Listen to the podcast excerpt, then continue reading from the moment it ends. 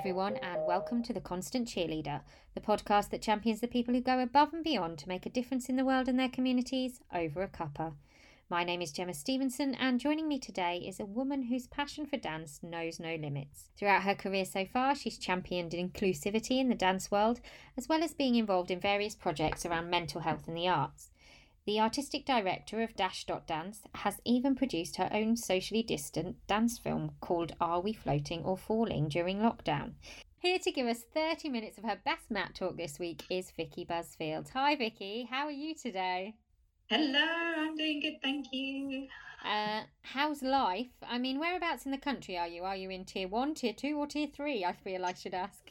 So I am in London. I'm in East London, and so therefore it means we are moving up to tier two tomorrow. So today is Friday. So tomorrow, by the time this airs, we'll be in tier two. And uh, first, most important question I have to ask you on this podcast is: um, this podcast is done over a cuppa. So, what cuppa are you joining us with this evening? Well, I have a um, a green tea with lemon. Uh, just you know, trying to.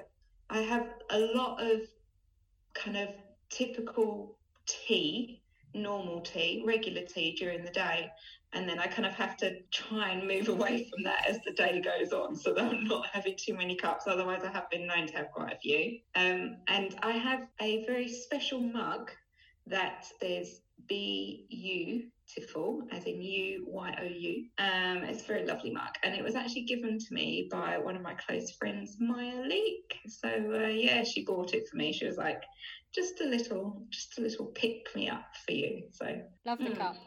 I mean, great choice. Yeah, it's just it's rather nice. She's just like you know, you just need that every now and then, you know, to give yourself a little reminder. So, what actually happens if you drink too many cups of tea? Um, I mean, I normally have like at least three, probably two, three cups of tea just in the morning, just to get me started. It's like I need that to get me started. And then, but if I have too many, it's just. I mean, I don't sleep very well. I have to be honest. I'm not a good, not a good sleeper. um, so uh, if it, if I have too many, I mean, it's just going to add to the whole not being able to get to sleep. So I don't know if it improves my productivity I w- I wouldn't know if it, I, wouldn't say that. I think it just uh, reduces my ability to sleep.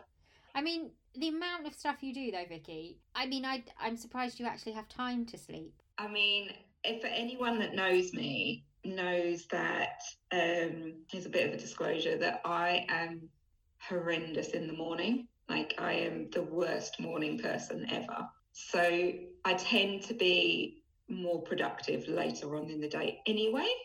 But yeah, it is one of those where I just kind of keep going. There's an awful lot. Somebody said to me, Oh, you very much have a portfolio career. And I'm like, Okay, yes. One of those I've basically just got my hand in multiple things, multiple organisations, just lots of different types of things happening, and they all seem to happen at the same time as well. So, first thing I want to talk about is this film that you did during lockdown. You know, as you do, you know, that's just something you generally do during lockdown. Just produce a dance film. Yeah, I mean, the reason it came about is um, so last year I was involved in Walthamstow Garden Party, which so for those people that don't know, Walthamstow Garden Party is essentially it's a mini festival. So Garden Party makes it sound very swanky, but it is actually just it's a it's a music, arts and cultural festival um, in Walthamstow, and I'm uh, live in Waltham Forest Borough. So I got involved with it last year, and then this year they'd actually asked me to be uh, be involved in it again, and I was like, I was really up for that and thought it was really great. And then obviously when um, pandemic came along, things had to really change and really shift. So they gave us the option. Um, so the Walthamstow Garden Party is run predominantly by the Barbican, and um, we actually had quite a few conversations around, you know, what could be done, how could it be changed, what could be offered instead. And for some people, they kind of maybe it was a bit too much for them to really try and adapt to what was going on. But I decided that I wanted to use that opportunity to work with some really great um, artists. Um, and I, I, just kind of felt like it was an opportunity that I didn't want to miss. Uh, it, it ended up taking a little bit longer and a little bit more time than I had anticipated. I'm really grateful actually. I got a lot of support um, from the people that I was working with and also my partner as well. So um, I have to have to be honest that I you know I did get a lot of support, but it was it was quite a a full on project. But the end result, I mean, I was really happy with the film um, and really kind of pleased with the way it came out. And so it meant that we were part of the part of that whole event um, that happened across the weekend. So that was yeah, that was back in July now, which feels like an age ago. Yeah, but, but you also with the festival made it interactive as well. Yeah. Um, and it got people who were watching involved in it as well. Yeah, exactly. There's um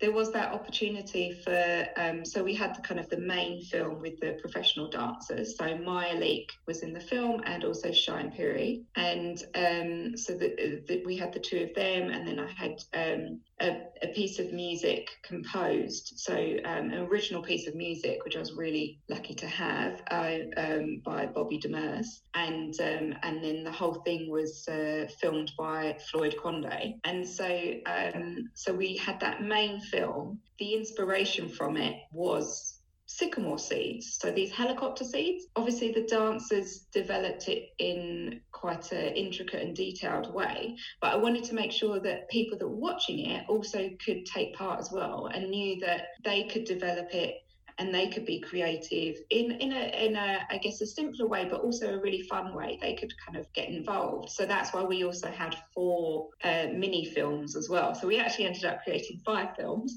and so we had four mini films, and there were four of us that um, myself, uh, Maya, Shine, and then um, dance assistant that I work with, Jasmine Hall, and the four of us we we did a film each about the different elements of the sycamore seeds. So it just meant that we could kind of say to people, look, you could try out getting creative, moving. Uh, it was just sort of that introduction into, look, this is how we started the process, but also looking at the finished film, the main film, Are We Floating or Falling? It was like, that's where it could be taken to you know that those ideas could actually then develop into something a lot more complex. It was a really kind of great process and i, I really actually thinking about it now gosh because so much has even happened since then. I can't believe that was only july. That was literally a few months ago that it premiered but it feels yeah it's crazy. That's you know? the thing about these times though isn't it? Like two months ago feels like two years ago or two lifetimes ago. Oh yeah for sure. It's very very strange to think that it feels in one way it feels like it wasn't that long ago that i that it was kind of march february march i was still in the dance studio.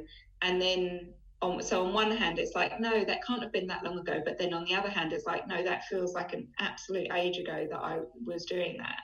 So it's a very surreal time for me at the moment, as I'm sure it is for many people.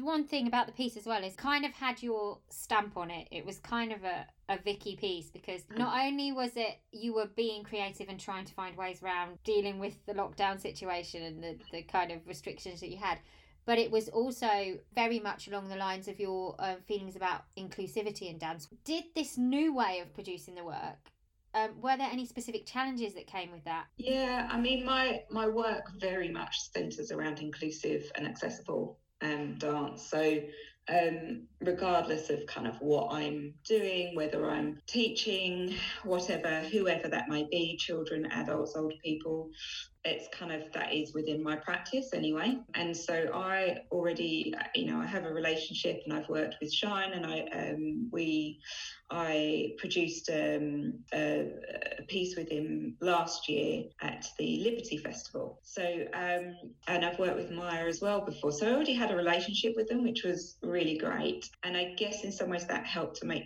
the process a little bit easier because they knew me and I knew them. Um, but it was it was incredibly challenging. There's no getting around it. It was very challenging. So, Maya, when we began the process, um, which was several months before, um, so we started in May And when we began the process, Maya had already begun experimenting with filming herself dancing for her own work. Um, so she had already had a little bit of a of of kind of practice, I guess, in that area. But for Shine, it was an incredibly new thing for him. So with him being at home, he also had his children at home and his wife at home. So he had three little children running around.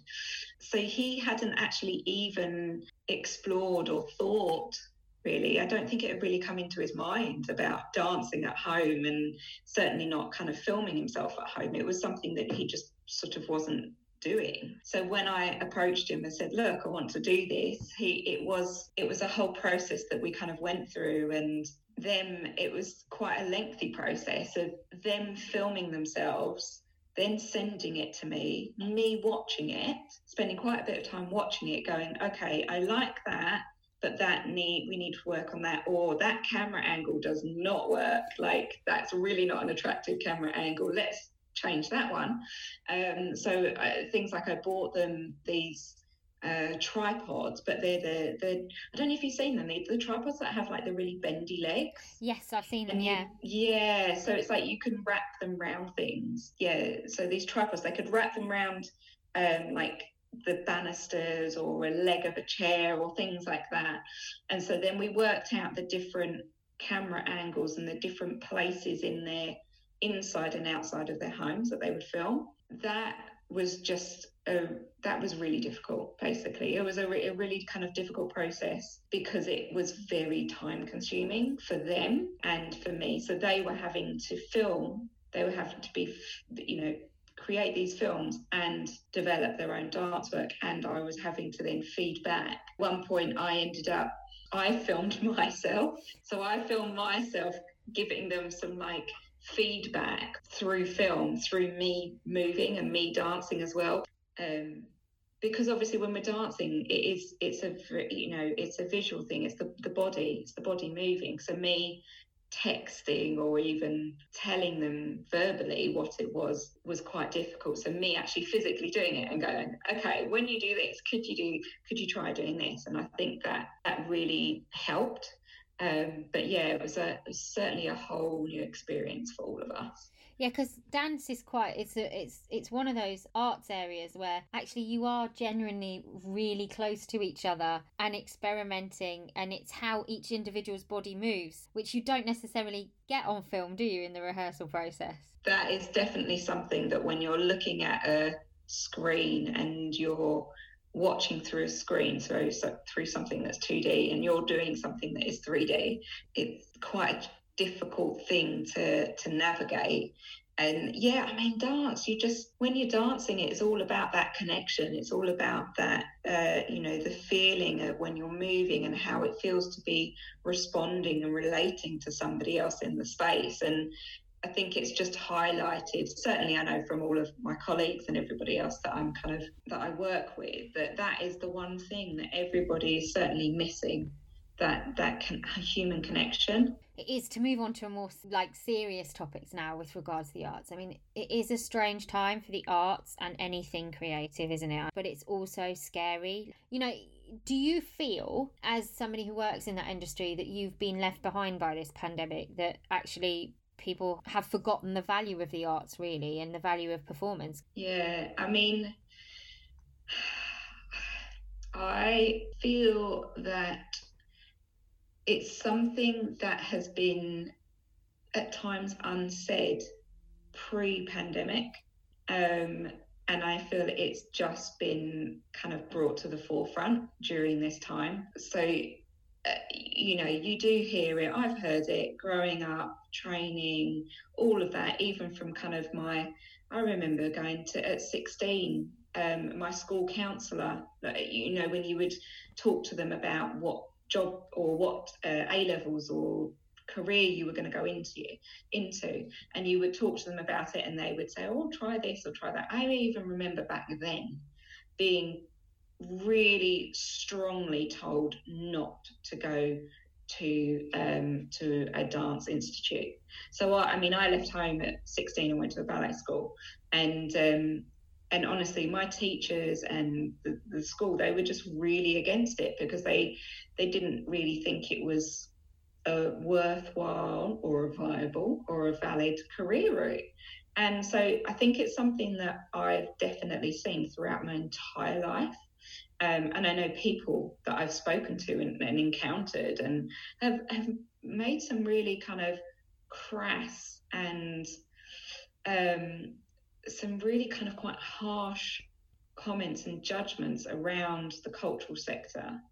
And actually, I feel like now that has definitely come at, come to the forefront with particularly recently obviously there was the uh, fatima um, post that was uh, going around uh, the picture of fatima guess it you should you know getting another job.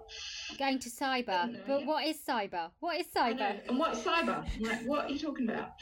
Uh, which is just like horrendous on all levels. It's just uh, it's incredibly narrow-minded incredibly narrow-minded. And um, it is really hurtful actually to be in the arts and knowing that there are people out there in uh, positions uh, senior positions that are kind of thinking these things that are allowing that sort of information and those sort of messages to go out there.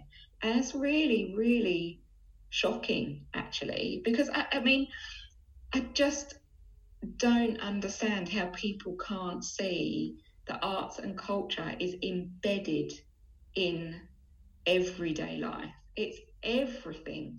It's just in everything. And I mean, I'm talking to you like, yeah, you know, preach, preaching to the wrong person. but you know, uh, it's it is that thing where you it you kind of you're in a bit of shock.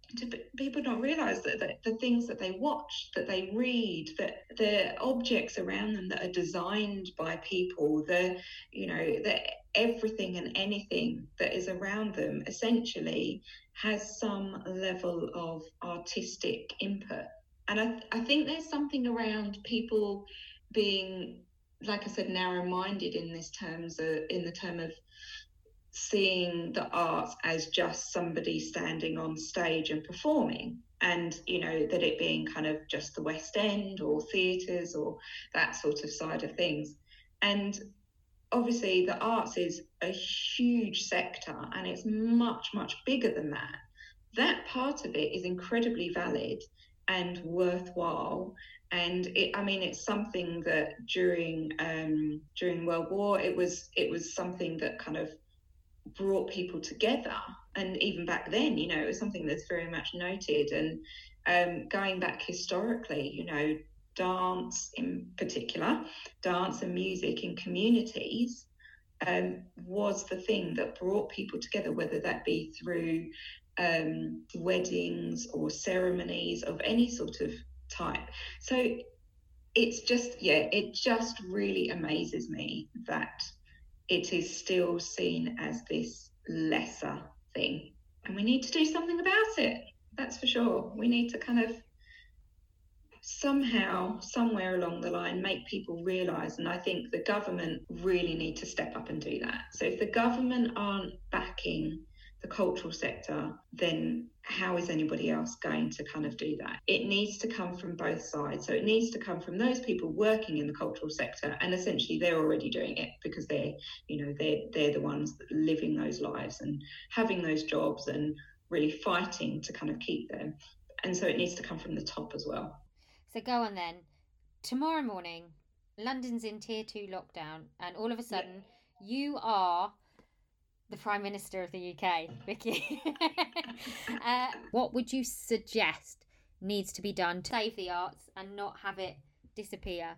Yeah, I mean, that's a loaded question, Gemma. Thank you for that one. Uh, um, I think so. There are the employment schemes, the self employment scheme and the furlough scheme. Yes, they are, were great. And very much needed. And I know for one that um, I also work at Trinity Laban, and I was fortunately furloughed from them because I couldn't teach anymore. Um, so incredibly grateful. It was an absolute lifeline. However, I'm also, because I have a multitude, as we discussed, I have a portfolio career, multitude of jobs. I'm also self employed. I am one of those people that fell through the cracks and was not eligible for self employed support because it had this 50% uh, 50% thing, you know, where you had to earn more than 50% for self employed. And I think that really, I know of many people that that really hit hard the arts and the cultural sector in general, there is a high proportion of people that are self employed, that are freelancers, but also have these multiple careers where they're doing all of these different things. And I think that was a real kind of kick up the backside, just like, you know, sorry, but that's it. That's all you're getting. You're not worth any more than that. Oh well, tough like it, that's that's genuinely how it felt. It was just like tough. There's nothing we can do. We're not going to. No, there's nothing we're going to do about it. Yeah, you know, it's a choice. There's there's nothing, and obviously now they've reduced uh, reduced the amount that for those people who are self-employed, they've reduced the amount of money that they can get, and it is shocking to think that people who are employed on the new furlough scheme can get uh, and I don't quote me on this, I don't know the exact figures, but um, it, without a doubt, the people on the, the furlough uh, employed scheme, if you're an employee, I think it's roughly around 67 or 70%, something like yeah. that, I believe. I think it's 66, isn't it? Is it two thirds? Yeah, it's, it's yeah. Yeah. But if you're self employed, uh uh no, it's not two thirds it is not two thirds. It is far less than that. And again, I can't remember the exact figures, but I know without a doubt it is less than that, that they are not going to give people as much. And that is a huge issue because, like I said, in the arts, there are so many of us that are self employed and freelance. And that is really, really, really kind of disheartening. So I think that is one major thing that could be improved to acknowledge the fact that people have these portfolio careers, acknowledge the fact that people who are self employed are just as valid as those people that are employees. Um, and I think also putting in place, again, there's this whole, there's this sense of tension because we never quite know at what point lockdown could increase and therefore our work could be gone again. Not that it's all come back, but the work that has been able to kind of restart, at what point is that just going to disappear? There is absolutely zero security. There is no security at all. And that is something whereby, yes, obviously the Arts Council uh, released the first round of um, funding that has gone out to those, what is it, over 1,300 organisations. And those are the organisations that could prove that they were losing income. And but there are those people that, like myself, I will say, I was I had already applied for more funding. Um, however, that funding round got cancelled. So there's nothing for those people that are in that position where, well, I hadn't actually received the funding. So therefore, I'm not eligible for anything because I haven't, in effect, lost anything. But I have lost something because that funding that I applied for just disappeared. It's like was completely cancelled, and it was just like, no, sorry, that's it. So there's a real, there are these groups of people that are in in that kind of middle position where they're they're just not eligible. Essentially, they're not eligible, and it's almost like oh, you're it's not bad enough. It's not bad enough, and and that is really a harsh and a really scary way to be living your life in terms of okay, right, how long can I survive? How long can I genuinely survive if I lose my work? And it's like I know that I've worked damn hard to make sure that I have three months of money to survive to be able to pay my rent, my bills, and some food. And it's like I've worked really hard to save up that money and make sure I've got that.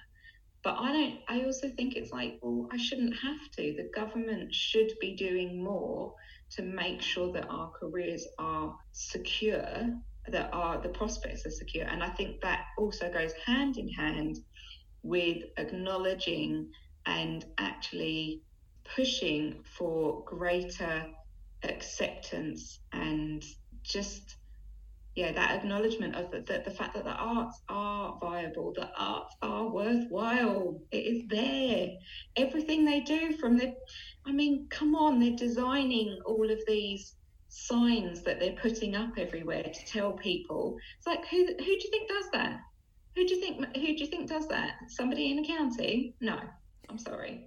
But a design person does that and they are in the arts it's like the suit that you are wearing, rather scruffily, but the suit that you are wearing was created by somebody in fashion that is in the art sector. It's like they just need to start to actually show some passion and real kind of desire to see the art succeed.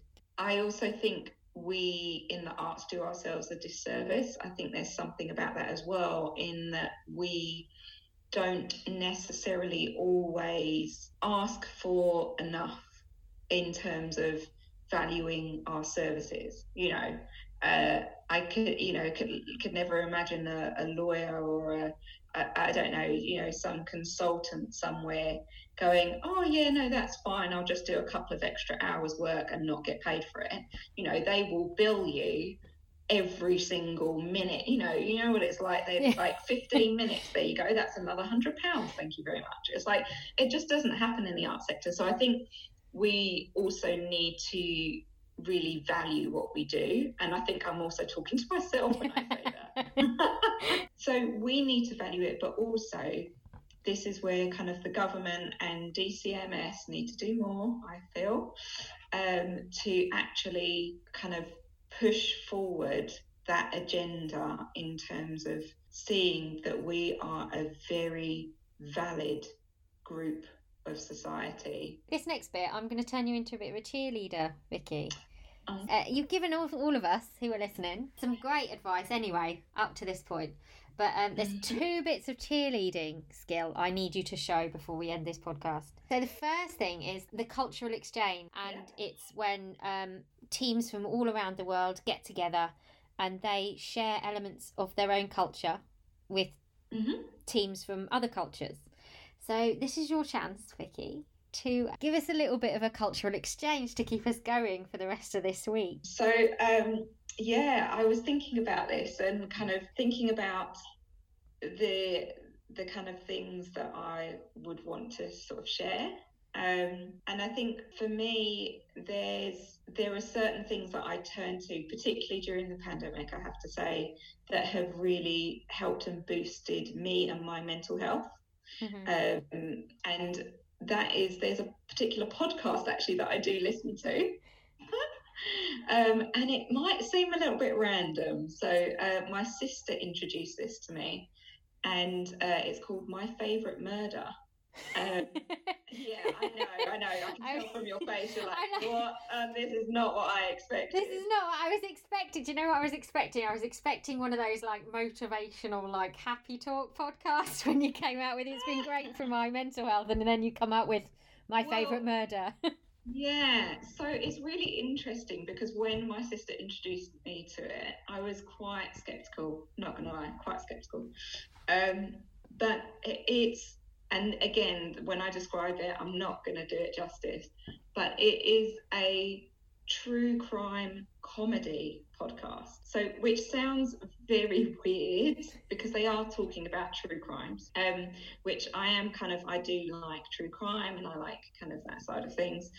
Um, but they, the two, so the two ladies that um, uh, run it or, or deliver it, they um, they're really funny uh, and they're very normal and I think that is the thing.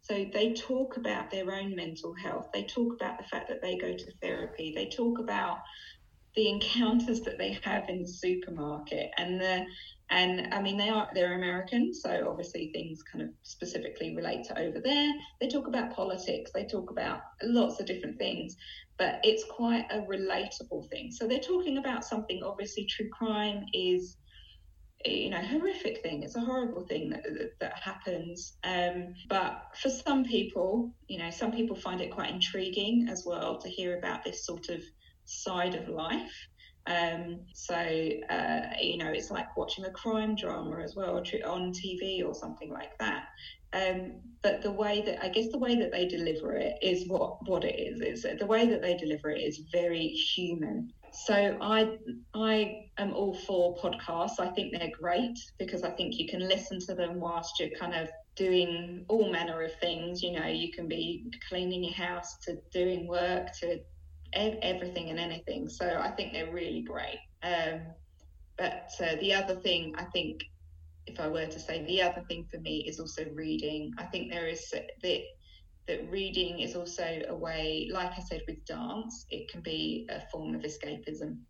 Um, and I think, particularly for me at the moment, at a time when everything, majority of things, I should say, are very screen based. So you're looking you're looking at a screen, whether that's on Zoom or your computer or your TV or what have you, um, that actually to step away from that and look at a good old book. Hopefully, uh, you've motivated some of our listeners to uh, go off and find a book or a podcast that yeah. they. Uh, I mean, I think I'm going to have to listen to that podcast that you've suggested because I think it might be quite a funny one. Um, but now, this is the motivational part of the podcast.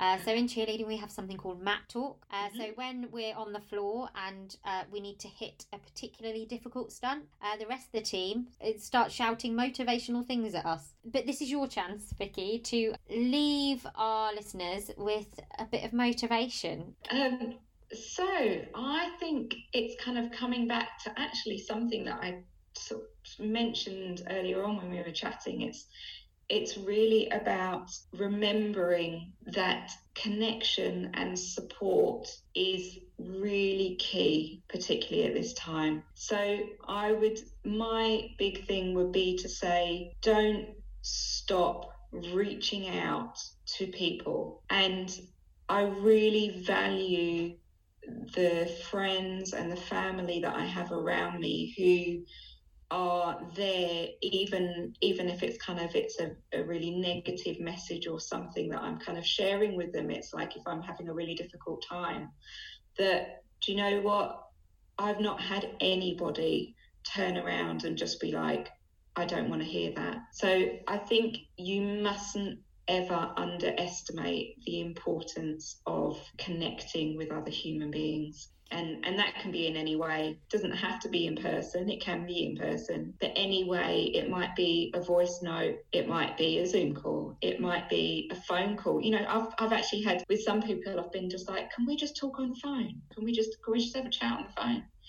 And yeah don't underestimate that. That is really community that kind of that whole beginning of community spirit and um, i think it's i think it's really something that can help all of us through this really difficult and challenging time on that note all that's left for me to say mm-hmm. is uh, thank you, Vicki, uh, for joining me today. Thank you. thank you. for giving up some of your very valuable time because I know you're doing lots of projects. Um, and thank you uh, to everyone once again for listening. Uh, I'll leave you with one final message, and that is to stay safe and stay well.